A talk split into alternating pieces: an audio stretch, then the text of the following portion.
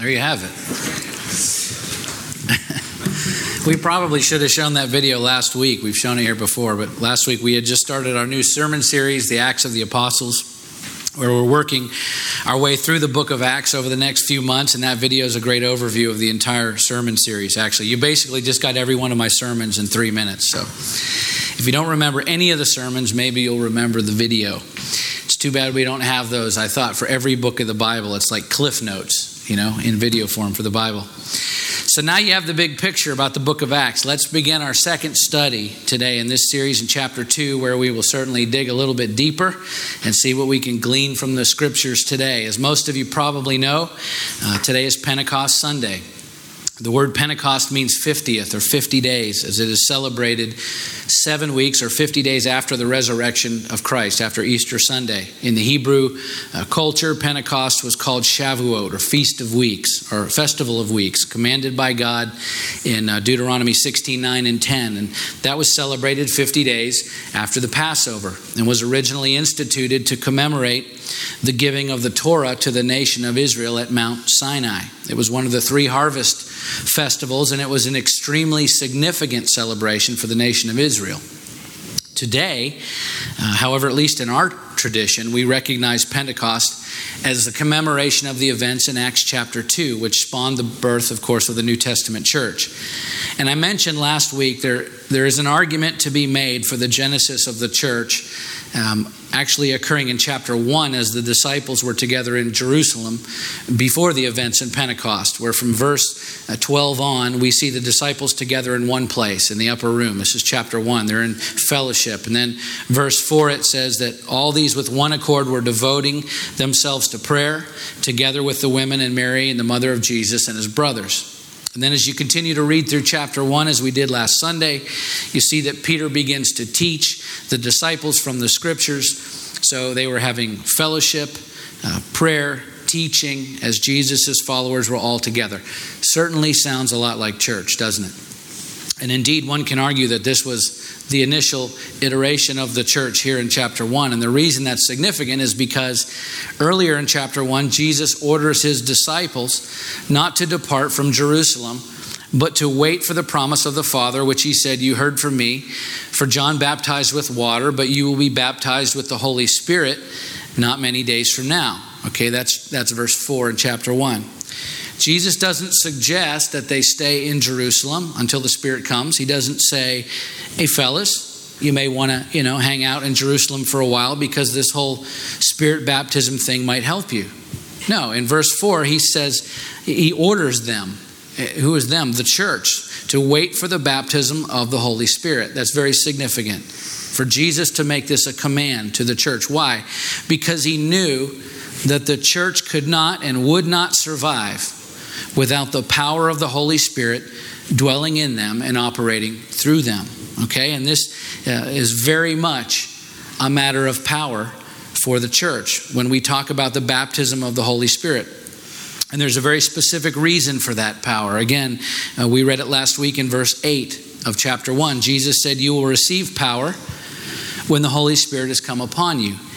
And, and that's a really important and because he finishes the statement with, You will be my witnesses in Jerusalem and in all Judea and Samaria and to the ends of the earth. In other words, you have a job to do as my followers. There is a commission to make disciples of all nations, to, to be the church. That's your job. And the only way that you can ever hope to accomplish this otherwise impossible task is by the power of the Holy Spirit dwelling in you and operating through you. Because, by the way, I'm about to leave.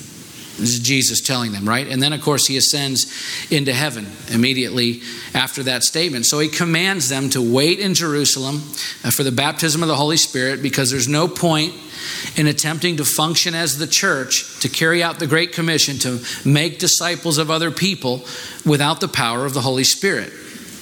Listen, we, we cannot and will not see any measurable results from our labor as the body of Christ if the Holy Spirit isn't guiding and directing, teaching, revealing, leading, and empowering us. Without the Holy Spirit, we might as well pack up and go home. And Jesus is making this clear to his followers, and then he, he flies away. And so we're going to pick up the story right where we left off Acts chapter 2, verse 1. If you have your Bibles and you want to turn with me, and uh, we'll have it there on the screen as well. We'll learn some things here today about the power of the Holy Spirit and the church. Let's read it together. Acts chapter 2, uh, verse 1. When the day of Pentecost arrived, they were all together in one place. Now, I'll just stop there for a minute. This verse alone is worthy of our attention because it underscores the fact that God's primary means of working in the world today is through the church as opposed to solely working through individual effort. And that is the way that He intended it to be from the very beginning. In fact, the power of the Spirit is most effective in us when we are together. And it's point number one of our outline. If you're taking notes, we, we are a hyper individualistic society. We believe in self everything. And to a large degree, we've relegated the church to a group function for Christians to give them an opportunity to catch up with other believers and have a break from the grind, the routine, you know, of the world. And it certainly is good to have fellowship at the church and as the church. And that's most definitely one of the functions of the church. But it is so much bigger than that. In fact, the Great Commission was given to the church, not to an individual. The baptism with the Holy Spirit was initially given to the church as they were together, not alone. Jesus and all of his apostles' teaching was given to the church. The instructions for prayer and healing and prophecy and benevolence and fellowship and communion and baptism and on and on were given to the church. Why?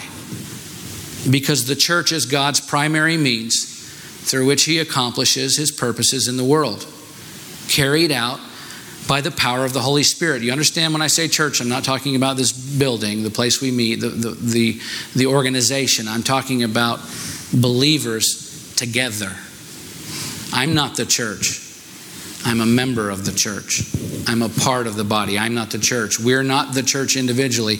When we come together, we form the body, the church. Simply put, we're far better off together than we could ever be apart. 1 Corinthians 12, 15 through 26 says, If the foot should say, Because I'm not a hand, I do not belong to the body, that would not make it any less a part of the body. And if the ear should say, Because I am not an eye, I do not belong to the body, that would not make it any less a part of the body. If the whole body were an eye, where would the sense of hearing? Where would be the sense of hearing? If the whole body were an ear, where would be the sense of smell? But as it is, God arranged the members in the body each one of them as he chose. If all were a single member, where would the body be? As it is, there are many parts, yet one body. This isn't going to work alone. We can't do this by ourselves. The eye cannot say to the hand, I have no need of you, nor again the head to the feet, I have no need of you. On the contrary, the parts of the body that seem to be weaker are indispensable, and on those parts of the body that we think less honorable, we bestow the greater honor, and our unrepresentable, unpresentable parts are treated with greater modesty, which our more presentable parts do not require. But God has so composed the body, giving greater honor to the part that lacked it, that there may be no division in the body, but that the members may have the same care for one another. If one member suffers, all suffer together. If one member is honored, all rejoice together. This is a comprehensive statement about the fact that we need each other, whether we like it or not. We will only function the way that God intended us to when we function as the church, the body of Christ. There are no lone rangers in God's kingdom. No, it's not the hand of Christ. He doesn't talk about the eye of Christ or the foot of Christ. He talks about the body of Christ. The body only functions properly when all the parts come together. We are the church, and the power of the Spirit is most effective when all the parts are working together. That's one reason why we can't just dismiss church, but we do sometimes. We do sometimes. It's the last priority for a lot of people. It's something they do as, as one of the activities uh, in their life or one of the aspects of their lives. But if we could truly grasp the fact that when we come together and pray and study and worship and fellowship and commune with God and with each other, the power of the Spirit is strengthened in us as we build one another up. If we could grasp that really and believe it we'd be thinking about the next time we gather, the moment we leave here. Every time the doors are open, we'd be waiting to get in. If we could only grasp the power of the Spirit that is within us as we come together, when we're together, the body of Christ. Acts chapter 9, after Saul's conversion, we see him coming in and out of the churches in and around Jerusalem, preaching, and he's in fellowship with them. And as a result of them being together and receiving teaching and fellowship, verse 31 says So the church throughout all Judea and Galilee and Samaria had peace and was being built up. Walking in the fear of the Lord and in the comfort of the Holy Spirit, it multiplied. What is it? Is it a person? No, it's referring to the church. It was growing and being strengthened. The church grows and is strengthened in the Spirit when we're together, just as they were in our text, as we just read in verse 1. Not simply together in one spirit. People say that all the time. Well, I'm yeah, I'm together with the body of Christ in spirit. They were physically together, all in one place. That's important that we actually gather like we are here today. 1 Thessalonians 5:11 talks about the church being built up as it comes together. We won't read it now. This gathering of the local church is critical to our continued strength and effectiveness as, as, Christians in this life. We should never forsake the gathering of the church. And Hebrews 10 25 talks about that as well. Okay? Let's keep reading. Acts 2, verse 2. And suddenly there came from heaven a sound like a mighty rushing wind, and it filled the entire house where they were sitting. And divided tongues as of fire appeared to them and rested on each one of them. And they were all filled with the Holy Spirit and began to speak in other tongues as the Spirit gave them utterance. This is that seminal moment in the history of the church where the Holy Spirit, who has been active from Genesis chapter 1 all the way through the scriptures, is now coming in a new and, and powerful way upon the followers of Christ. The Holy Spirit is, is taking up residence in the disciples and empowering them to carry out the Great Commission.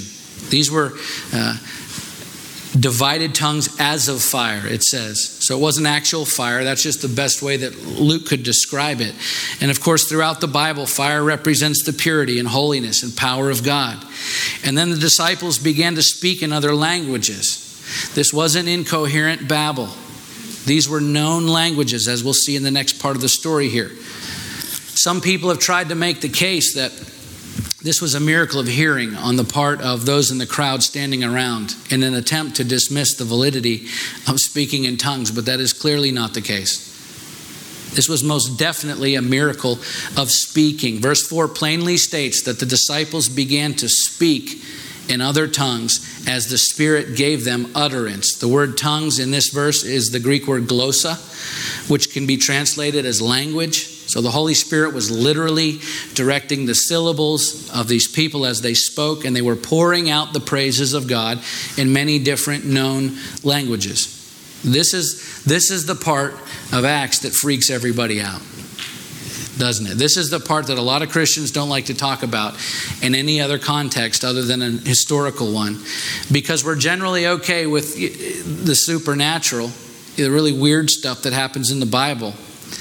But we shudder a bit when we think about that same stuff being relevant today.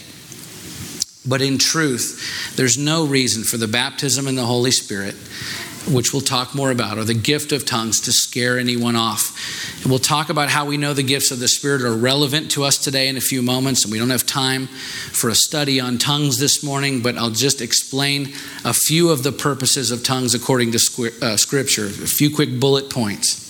First of all, tongues serve as a sign to unbelievers. That's what we see happening here in Acts 2.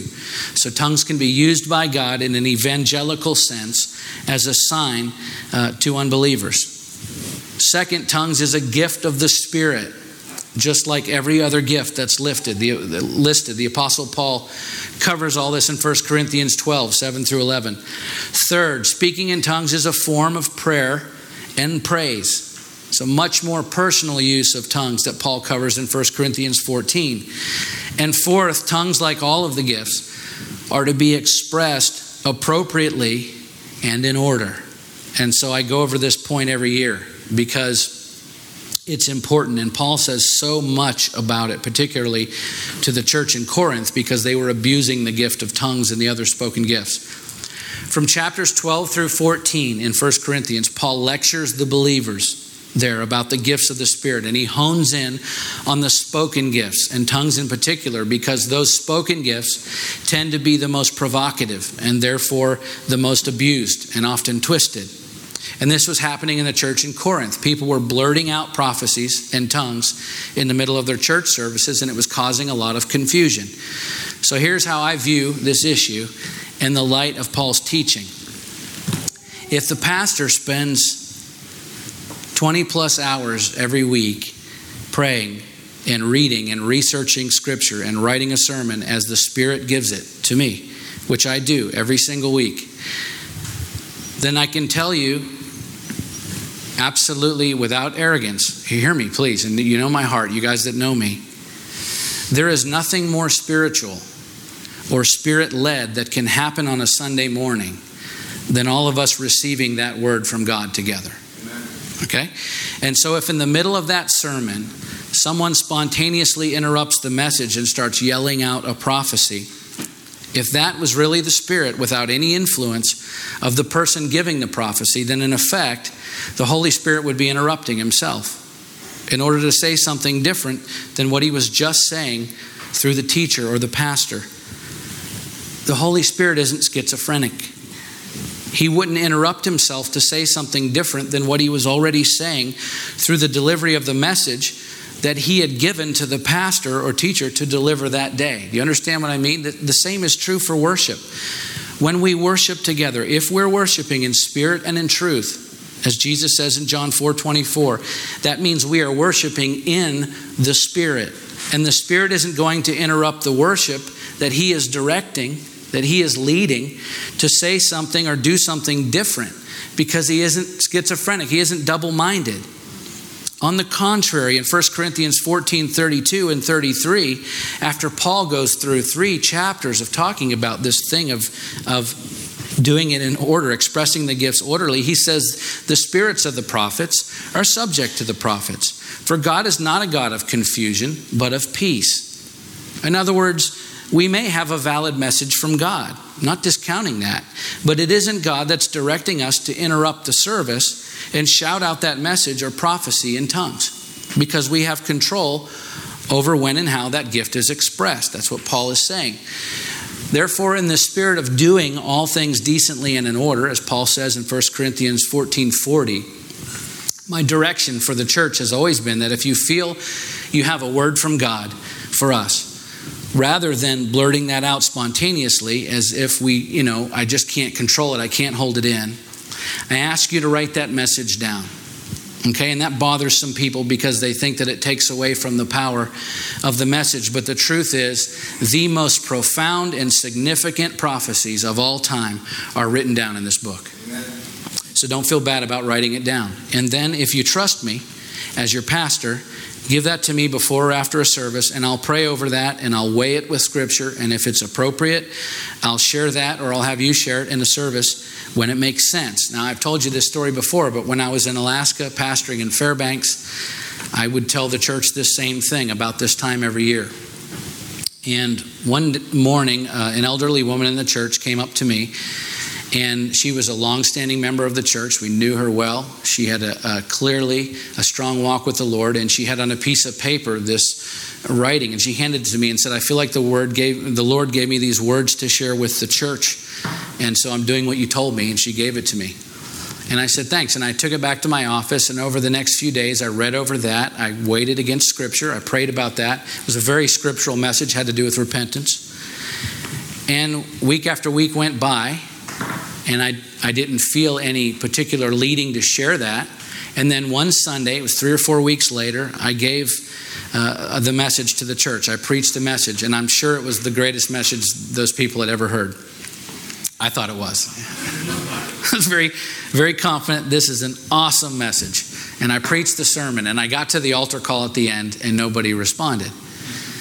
And I thought, man, that was, that was an awesome sermon and uh, nobody responded and god knew what he was doing he was he was just putting me right back in my place and as i stood there and i said lord what do you, what do you want me to do now and i was about to close the service and he said share the prophecy So I opened up my Bible. I had it tucked in there in a piece of paper. It was a very scriptural word. This was nothing weird, okay?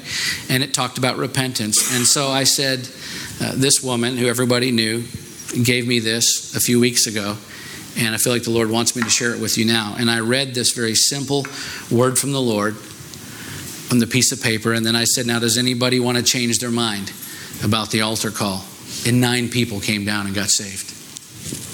A great example of prophecy being expressed decently and in order and to great effect. Okay? Likewise with tongues. Outside of an evangelistic situation, like in Acts 2, tongues is a form of prayer and praise. And we can express that modestly if you have that gift quietly during worship or during prayer without shouting it out in a way that draws attention away from God and onto ourselves. Okay? So, in this way, we certainly don't prohibit the expression of the spoken gifts, but we express them in a way that is orderly and uplifting to the church. And if you've been here for any length of time, you know that we do believe and express the gifts of the Spirit in our services, not just in the spoken gifts. We often pray for the sick here. We've seen the gifts of faith and healing and miracles, knowledge, certainly wisdom and discernment, all being expressed in this body. And Paul tells us to eagerly desire the gifts. I'm going to talk about that more in a little bit. And so we do. We desire the gifts of the Spirit, all right? Now then, let's keep moving forward in our text, starting back in verse 5, where we see that the power of the Spirit will never be understood by the world. Okay, what the Holy Spirit does in the lives of men and women is foolishness to the world. Let's read it at verse 5. Now there were dwelling in Jerusalem Jews, devout men from every nation under heaven, and at this sound the multitude came together, and they were bewildered because each one was hearing them speak in his own language. And they were amazed and astonished, saying, Are not all these who are speaking Galileans? And how is it that we hear each of us in our own native language? Parthians and Medes and Elamites and residents of Mesopotamia, and Judea and Cappadocia, Pontus and Asia, Phrygia and Pamphylia, Egypt and the parts of Libya belonging to Cyrene, and visitors from Rome, both Jews and proselytes, Cretans and Arabians, we hear them telling in our own tongues the mighty works of God. And all were amazed and perplexed, saying to one another, What does this mean?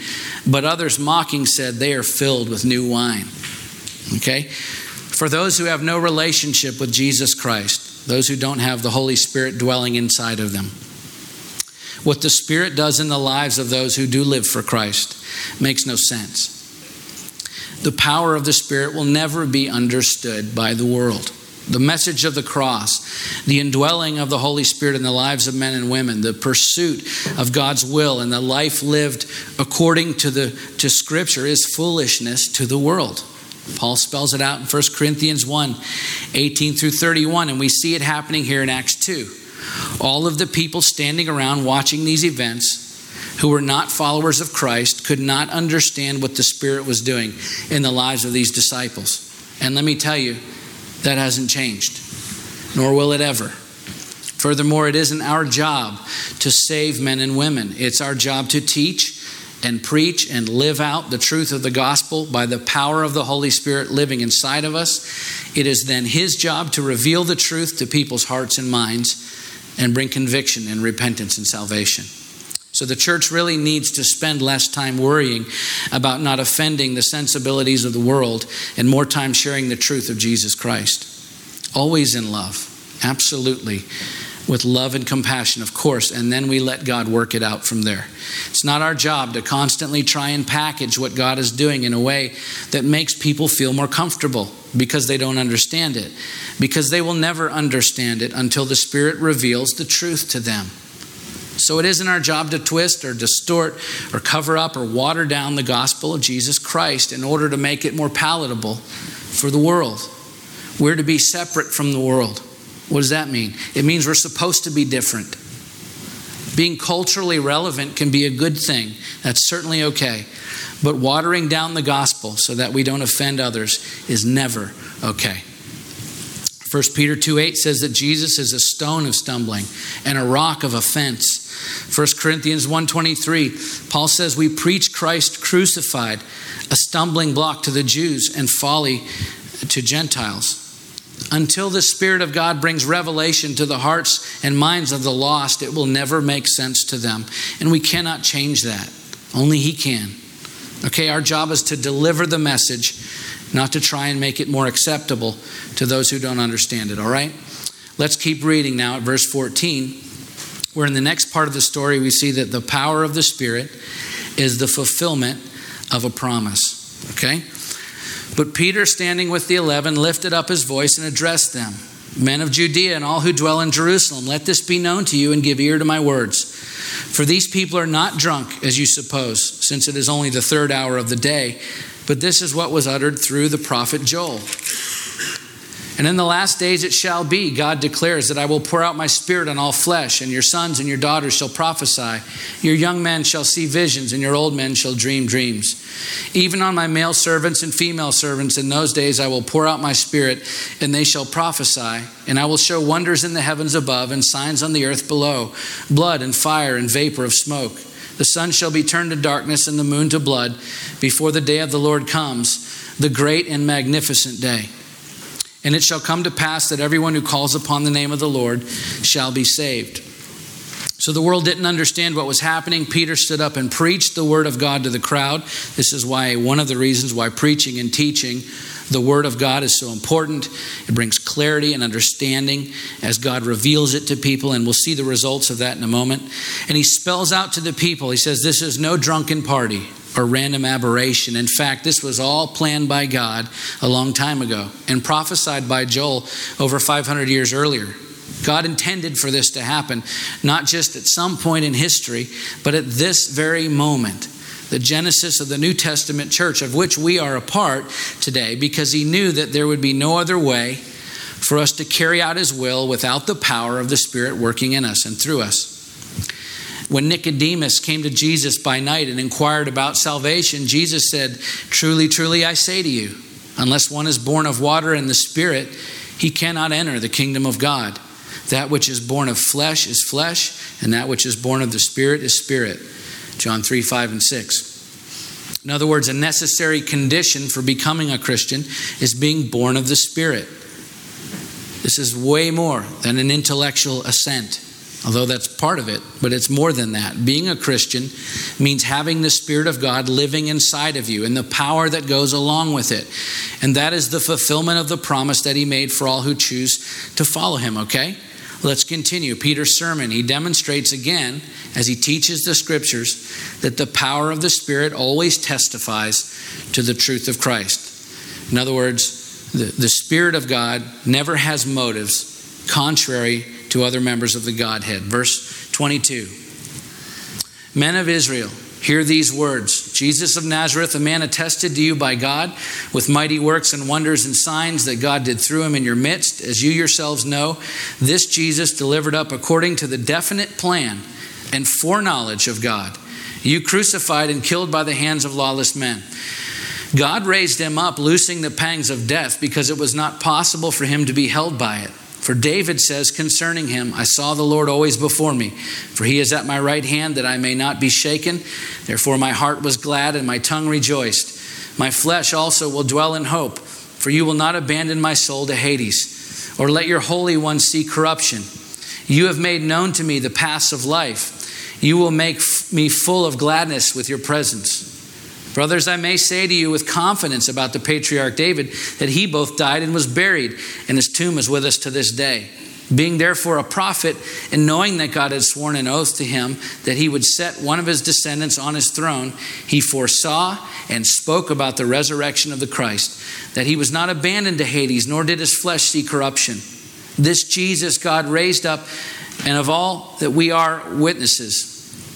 Being therefore exalted at the right hand of God and having received from the Father the promise of the Holy Spirit, he has poured out this that you yourselves are seeing and hearing. For David did not ascend into the heavens, but he himself says, The Lord said to my Lord, Sit at my right hand until I make your enemies your footstool. Let all the house of Israel therefore know for certain that God has made him both Lord and Christ, this Jesus whom you crucified. So Peter through the power of the Spirit and being led by the Spirit, lays out the gospel of Jesus Christ to all those in the crowd. This is why we have the Spirit living in us. It's not so that we can experience great church services and simply feel refreshed on Sundays. That, that may well be a side benefit, but it's not the primary purpose. It's not so that we can impress others with our spiritual insight. It's not so that we can intimidate other Christians who may not experience the same gifts. We are empowered with and by the Spirit so that we can testify to the truth of Jesus Christ and His gospel in every situation to all people. And that's what Peter was doing here. There were people here from many different cultures, many different backgrounds, certainly with many different convictions about religious matters. And yet he boldly stands before them, all of them, and he testifies to the truth of the gospel of Christ. And he was able to do that because of the power of the Spirit that was now inside of him. I know that for some people, witnessing the truth of Christ can be very intimidating almost suffocating, particularly to strangers.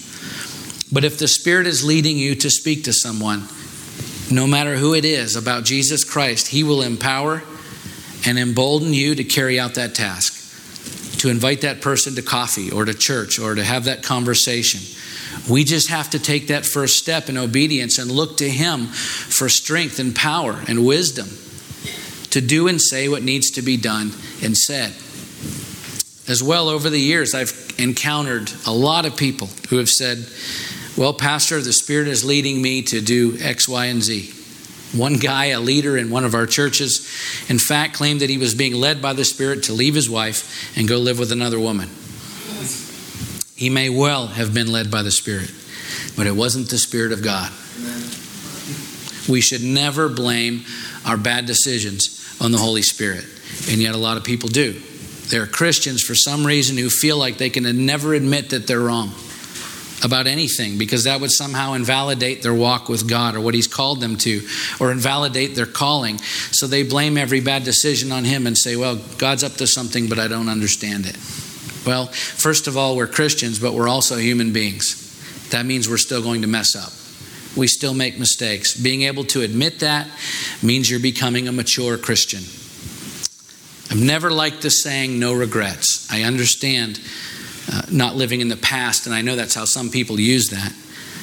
But I've never liked that saying because if we never admit our mistakes or allow ourselves to learn from them, then we just keep on making the same mistakes. I have plenty of regrets. Okay, I've learned from them and I've moved on from them. And so now I'm certainly not going to blame the Holy Spirit for my bad choices. So, a good litmus test for whether or not you're truly being led by the Spirit is are you and the people around you, are you being drawn toward Christ by what you're doing or not? And is what you're doing in agreement with Scripture? Because the power of the Spirit in us always testifies to the truth of Jesus Christ. It is never contrary to His Word, to Scripture, and certainly never contrary to the gospel. Okay? Let's continue. This next point, we continue, we see that the power of the Spirit changes the hearts of people. This is the result of the Spirit working in Peter and through his preaching, and we see here the effect that it has on the people as we continue to read in verse 37. Now, when they heard this, they were cut to the heart and said to Peter and the rest of the apostles, Brothers, what shall we do? And Peter said to them, Repent and be baptized, every one of you, in the name of Jesus Christ for the forgiveness of your sins, and you will receive the gift of the Holy Spirit. I'm going to talk about that in a second. For the promise is for you and for your children and for all who are far off, everyone whom the Lord God calls to himself. And with many other words, he bore witness and continued to exhort them, saying, Save yourselves from this crooked generation. So those who received his word were baptized. Obviously, some of them didn't receive it and there were added that day about 3,000 souls. Okay? Obviously, some reject the free offer of salvation and redemption by God. Some refuse to allow God to work in their lives. But for those who answer his call, who choose to submit to him and follow him, our hearts are forever changed. You cannot encounter the power of the Holy Spirit inside of you and remain the same as you were before. He changes us from the inside out. That's why those who have authentic salvation experiences often don't need to inform the people around them that they've changed because the change is so obvious. Not everyone will necessarily understand it, but they will certainly see it. When we accept Christ as Lord and Savior and allow the Holy Spirit to have His way in our lives, when we yield to His leading, the power of the Spirit inside of us changes us forever. We cannot go on the same as before because we see things differently. Our purpose has changed, our, our focus has changed because our hearts have been transformed. That is something that only the Spirit of God can do within us. And the beautiful truth is that this power that comes from the Holy Spirit of God is available to all who choose to follow Christ. This particular event in, in Acts 2 was the fulfillment of a prophecy in Joel chapter 2. But Peter also declares to the people there, which we see in verse 39, that this gift of the Holy Spirit is for you and for your children and for all who are far off everyone whom the Lord God calls to himself. That includes you and me. The power of the Spirit is a promise for all who are followers of Jesus Christ. And when we respond to that power, when we receive Him as Lord and Savior, we're eternally changed by the power of the Spirit within us, all right? And then as we finish through the chapter, we see the point of all of this in action in these final verses. We see that the power of the Spirit is what makes the church work. All right, none of this works without the power of the Holy Spirit working in us. We can get together and, and, have a good time without God, but we cannot have any lasting effect in anyone's life for the cause of Christ without the power of the Holy Spirit working in us. Let's read starting at verse 42. And they devoted themselves to the apostles' teaching and the fellowship, to the breaking of bread and the prayers and awe came upon every soul, and many wonders and signs were being done through the apostles. And all who believed were together and had all things in common. And they were selling their possessions and belongings and distributing the proceeds to all as any had need. And day by day, attending the temple together and breaking bread in their homes, they received their food with glad and generous hearts, praising God and having favor with all the people. And the Lord added to their number day by day those who were being saved. When we uh, first started this church, even before we had our first official service, our opening, we would meet every Sunday with a handful of those of you who were helping us start it. And we would literally scrape piles of debris and dust out of the way. We had piles of carpet and trash everywhere in here. And we'd drag a couple pews back into this room. And Alex and I would play acoustic instruments and we'd have a little worship service, a little church service. And during part of that time, we worked our way through these last six verses of Acts 2. It took us nine weeks to get through these six verses, okay? Today we're rifling through this entire chapter because I wanted us to see the big picture of what was happening on that fateful day when the Holy Spirit showed up in a new way and He changed the landscape forever. But there was so much going on just in these six verses. This was the church for the first time firing on all cylinders, operating at its full potential. It doesn't take long, as we'll see in the coming weeks in our series, for men to begin messing things up. But right here in these six verses, we see the body of Christ in love and purity and unity in power coming together and doing incredible things, all by the power of the Spirit. And the proof of that is the statement in verse 47 the Lord added to their number day by day those who are being saved. You see, when we allow ourselves to be led by the Spirit in His power instead of our own clever creativity, when we allow Him to lead us, the results will be unquestionable. They will be obvious and they will be measurable because the lives of men and women all around us will be unquestionably changed. It's not us doing it, it's Him. Again, verse 47 says, The Lord added to their number. Sometimes we work really hard at adding to our numbers. We do that in church leadership all the time because we're clever and we're creative and we mean well. But if the Spirit of God isn't leading us, then where are we going? And why does it matter? If He isn't leading us, then I don't want to go anything and everything good that we could ever hope to achieve in our lives that is lasting, both as individuals and the church, will only and ever be accomplished by the power of the Spirit of God working in us. We simply cannot achieve anything significant for God without the Holy Spirit. And people have asked me, well, what about the Old Testament? Some of those guys did some really amazing things. They didn't have the Holy Spirit then, right? Genesis 41 38. Pharaoh asked the question concerning Joseph Can we find a man like this in whom is the Spirit of God? Numbers 11 25. The Lord came down in the cloud and spoke with him. That's Moses. And he took the Spirit that was on him and put the Spirit on the 70 elders. When the Spirit rested on them, they prophesied. Deuteronomy 34 9. Joshua the son of Nun was full of the Spirit of wisdom, for Moses had laid his hands on him. 1 Samuel 10, 6 and 7, speaking of Saul, it says, The Spirit of the Lord will rush upon you, and you will prophesy with them and be turned into another man. 1 Samuel 16, 13, speaking of David, it says, Samuel took the horn of oil and anointed him in the midst of his brothers, and the Spirit of the Lord rushed upon David from that day forward. Some translations say in power.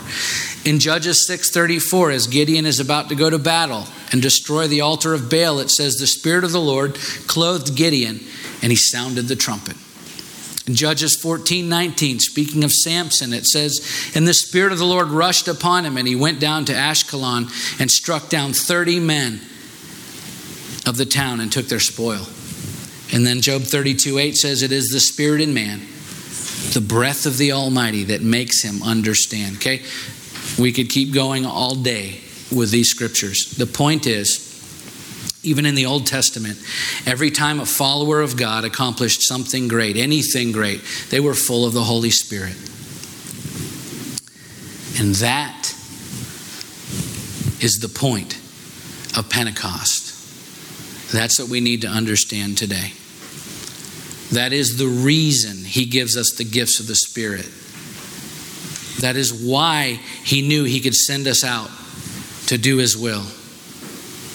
Because once we've been empowered by the Holy Spirit, all things become possible. So here's how I want to end our service today. As a kid growing up, I'll just tell you, we would do altar calls in church, and the pastor would say something like, I want everyone to bow their heads and close their eyes because I don't want to embarrass anyone. And I would think, well, that's good.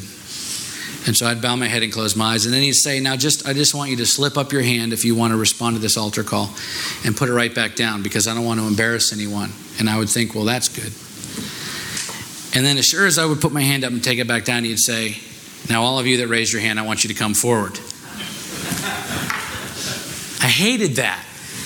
I always felt duped, you know, tricked by the guy. I never liked that. I always felt that was disingenuous. I don't do that. I'll never do that to you.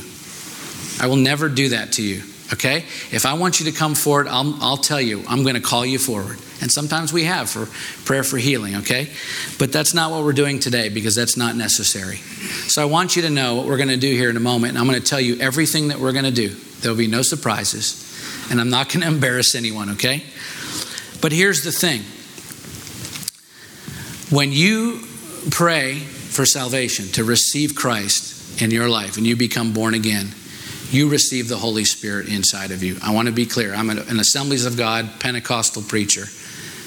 And that's not the usual line from the AG pulpit, but that is the truth. There is not a little Jesus that lives inside of you, a little man, when you get saved. It's the Holy Spirit that dwells in you. There's only one Holy Spirit. You don't get part of Him when you get saved and get more of Him later. There's only one, and you get it all when you get saved. If you're a follower of Christ, I am absolutely convinced by Scripture and conviction that you are filled with the Holy Spirit. Now, there is a second part to this, however. Paul says to a bunch of Christians, eagerly desire the gifts. If they all had the gifts, he wouldn't have said that. There would be no reason to desire something that you already have to ask for something that you already have, right? And he says, uh, here are the gifts, and he lists them. Not all have this gift or that gift or this. Some have some, and some have the other. He gives the gifts to whom he wills. The baptism of the Holy Spirit, outside of this initial Acts 2 experience, I believe, is when we yield our lives to the Holy Spirit within us, which I have to do on a daily basis The old man wants to rise up and take control and say, Spirit of God, you're already in me. I'm not asking you to come into me, you're already there. I'm asking you to take over. I yield myself to you. And by the way, I want your gifts. I want your gifts. And I've asked for those many, many times in my life, prayed for the gifts. And there are gifts that operate in me and in many of you. So we're praying for spirit baptism. Yes, absolutely. It's in the Bible.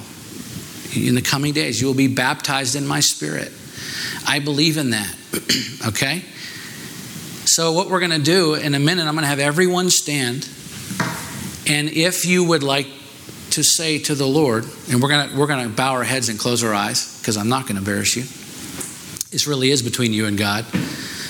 I want you to raise your hands. If you want to say, you know what, Holy Spirit, what I want is every bit of you working in me in power as much as possible, the fullest potential. Because the moment we get saved, I don't believe we've then arrived.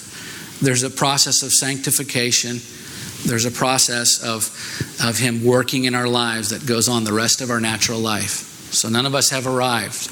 And I believe that I can always use the Holy Spirit working in me in a more powerful way. That doesn't mean I need more of Him to come into me, it means I need less of me. I have to yield and allow Him to take over. And then He gives the gifts as He wills. Okay? So if you want that in your life, if you want to ask for that as we're standing with our heads bowed and our eyes closed, I'm going to ask you to raise your hands. I'm going to raise my hands. So you can raise them with me. And we're going to pray a prayer and we're going to ask for the Spirit to increase in us in operation as we get out of the way. Right? That's the baptism of the Holy Spirit. You take over. I give my life to you. And you know what? Some of you may experience something, you may feel something. You you may not. It doesn't mean he's not answering your prayer. The Bible says if you ask, you receive. If you ask God for any good gift, he's not going to turn you away. So just because you may not feel something doesn't mean he's not working in your life. And that gift may come immediately. You know what? It may come over the coming days or weeks.